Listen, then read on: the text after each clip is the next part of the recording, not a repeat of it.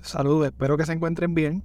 Hoy les quiero contar la historia de otro de los prófugos y criminales más notorios de la historia de Puerto Rico. Esta fascinante historia ocurre a mediados del siglo XX. Ya prácticamente pues es una historia olvidada. Solo las personas que nacieron en los años 40, 50 pueden recordar los sucesos y las historias que se contaban sobre Antonio Correa Coto, conocido en esa época como la bestia. La década de los años 30 en Puerto Rico fue una de gran crisis social, económica y política, sobre todo luego del huracán San Felipe en 1928 y la Gran Depresión que empeoraron la situación de la isla. También ocurrió uno de los hechos más violentos y trágicos de la historia de la isla y fue justamente en el pueblo de Correa Coto, en Ponce, la llamada masacre de Ponce en 1937. Sobre la masacre de Ponce, es un tema de los que voy a estar cubriendo más adelante. Me gustaría eh, entrar más a fondo y poder discutirlo con ustedes para que conozcan la historia, qué fue lo que pasó, qué motivó y, cuáles fueron los hechos que se dieron en ese eh, tan fatídico día. Luego, la guerra de Corea arrastró la crisis hasta los años 40. En el 1950, Puerto Rico se encontraba en un importante periodo de transición cultural y económico. La sociedad rural y agrícola de Puerto Rico empezaba a ser sustituida por una sociedad urbanizada e industrializada con nuevas clases sociales. Los grupos nacionalistas también y revolucionarios luchaban por la independencia de Puerto Rico, mientras que el gobierno de la isla promovía una emigración masiva hacia los Estados Unidos, perpetuando de esta manera la situación colonial que vive la isla. Antonio Correa Coto nació el 13 de junio de 1915 en el barrio Machuelo Abajo de Ponce, una de las principales ciudades de Puerto Rico. Sus padres fueron Raimundo Correa Martínez y Ángela Coto García. Durante su juventud, Correa Coto se desempeñó como un labrador en fincas de caña y era un carpintero. Hay una película que vi sobre la historia de Correa Coto. No sé cuán real sea la versión de esta película, pero menciona la parte de, de Correa Coto siendo un carpintero y, y él era un monaguillo de la iglesia joven una persona devota de la Iglesia Católica, y él le quería hacer un Jesucristo, ¿no? un, santo grande al, Padre para regalárselo para la iglesia cuando él fuera pues, un hombre, ¿no? Y, ese era uno de los propósitos por los cuales él trabajaba en la madera.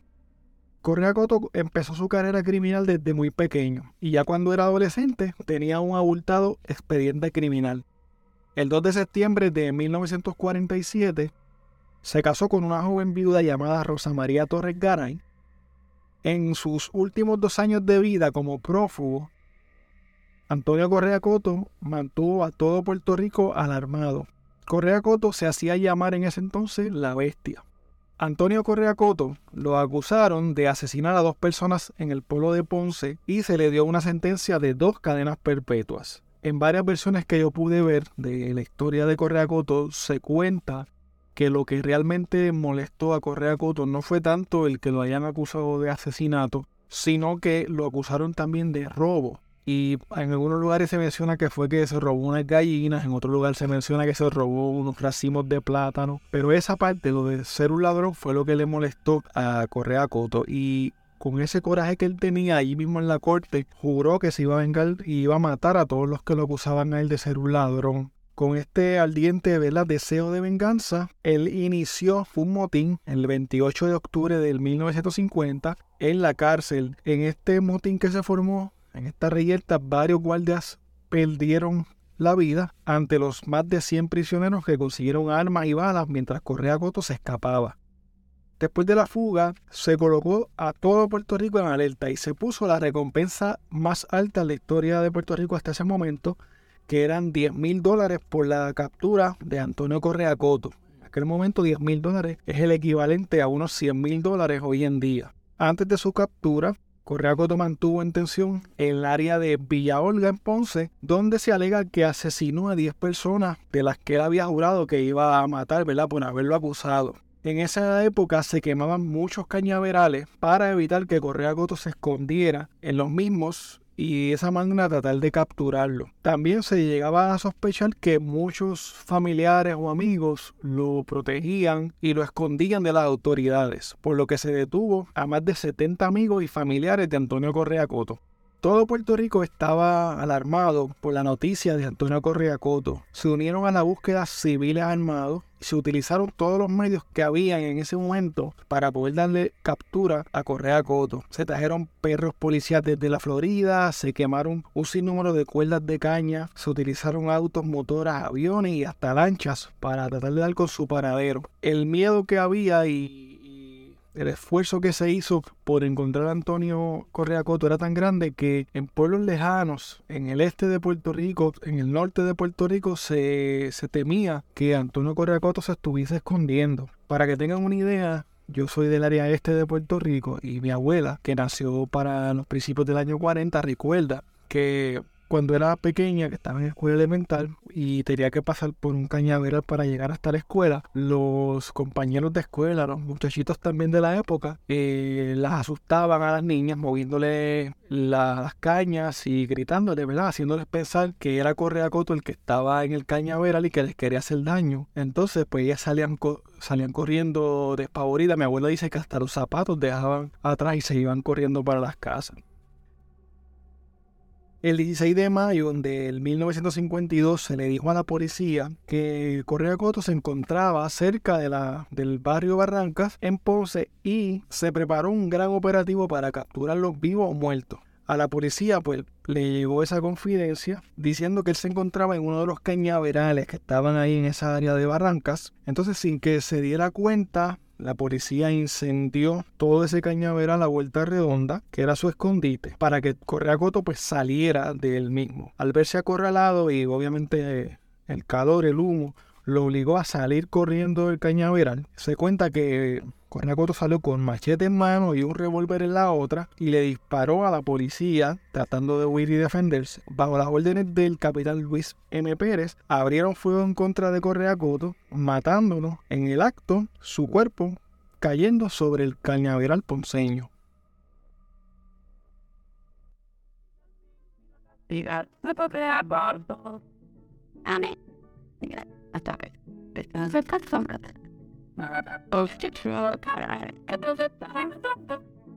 Dice que la policía para poderlo ir a capturar. El obligaron a que saliera, pegando fuego señaveral. Ya podía reinar la actividad. Ya podía reinar la tranquilidad. Hoy que lo mataron cerca de Boston, hasta de una llaveral. No, díganme, me va a tirar la torre agua. No, me va a torre agua.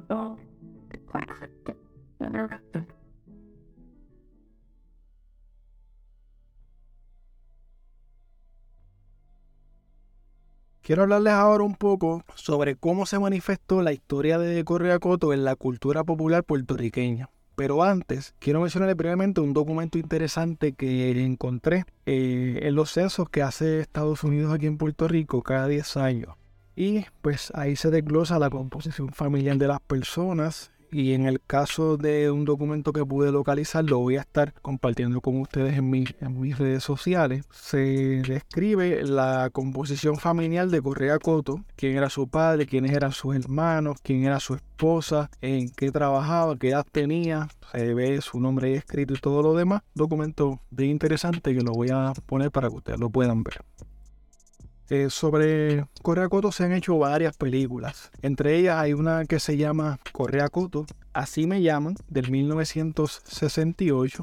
Es producida por Antonio Felton. Y La venganza de Correa Coto, en el 1969, producida y dirigida por Jerónimo Micho y también Antonio Felton. En esta película, en esta segunda película, actúa Miguel Ángel Álvarez, un actor bien conocido en Puerto Rico y comediante, y Lucy Boscara, que también es una actriz de primera aquí de Puerto Rico. También hay algunas canciones muy interesantes que cuentan básicamente la leyenda de Correa Coto en la época en que vivía. Una de ellas es una, una canción bien extraña para, para, mí, por lo menos aquí en Puerto Rico, porque es una ranchera mexicana tipo corrido que pues narra una versión de la historia de lo que pasó con Antonio Correa Coto.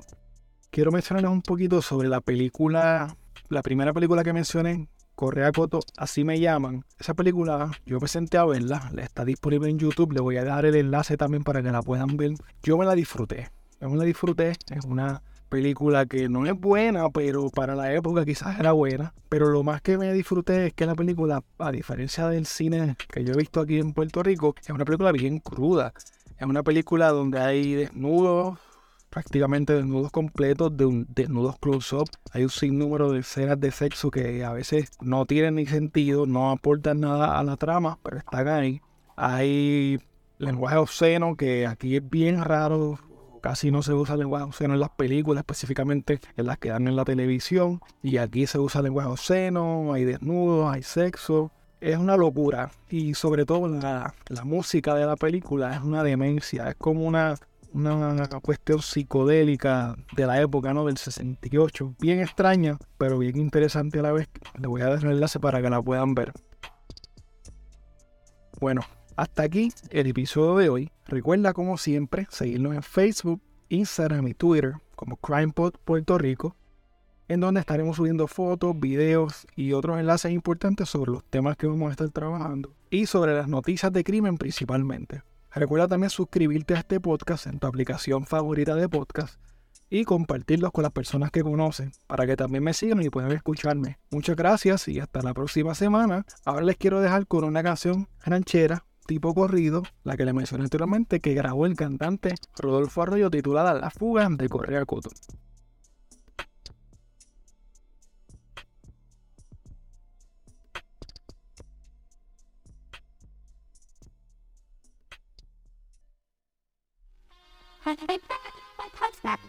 It's almost time with the and such and the day off and the call on the time. And for Neil. Tired of the song and the distant fish pit and the page. So in when that brings me to the throat, and the turn, and we got so far from it. And we went and we went. You know, fill out to such an event. And we went and when All time man off the and well alone rolling on that bed but it is all the human fire that the British feel. called and so One when a boy lost and the shit. but uh, but following Not in that. The person in with over and my pride be able to buckle the all from the truth and was like the found the uh, from the uh, mind in this bed right now, boy. On the cold, and then I'm going to bed on infected. John, that was followed. The man, there was some gun down the stairs, rollers were in following dying Karen. That see. I saw me and the bum is there. I was stolen, and I'm back, back, off the fucking. They fall in, but the Falcons own third bowler attack, the pirate, and some. That was that's the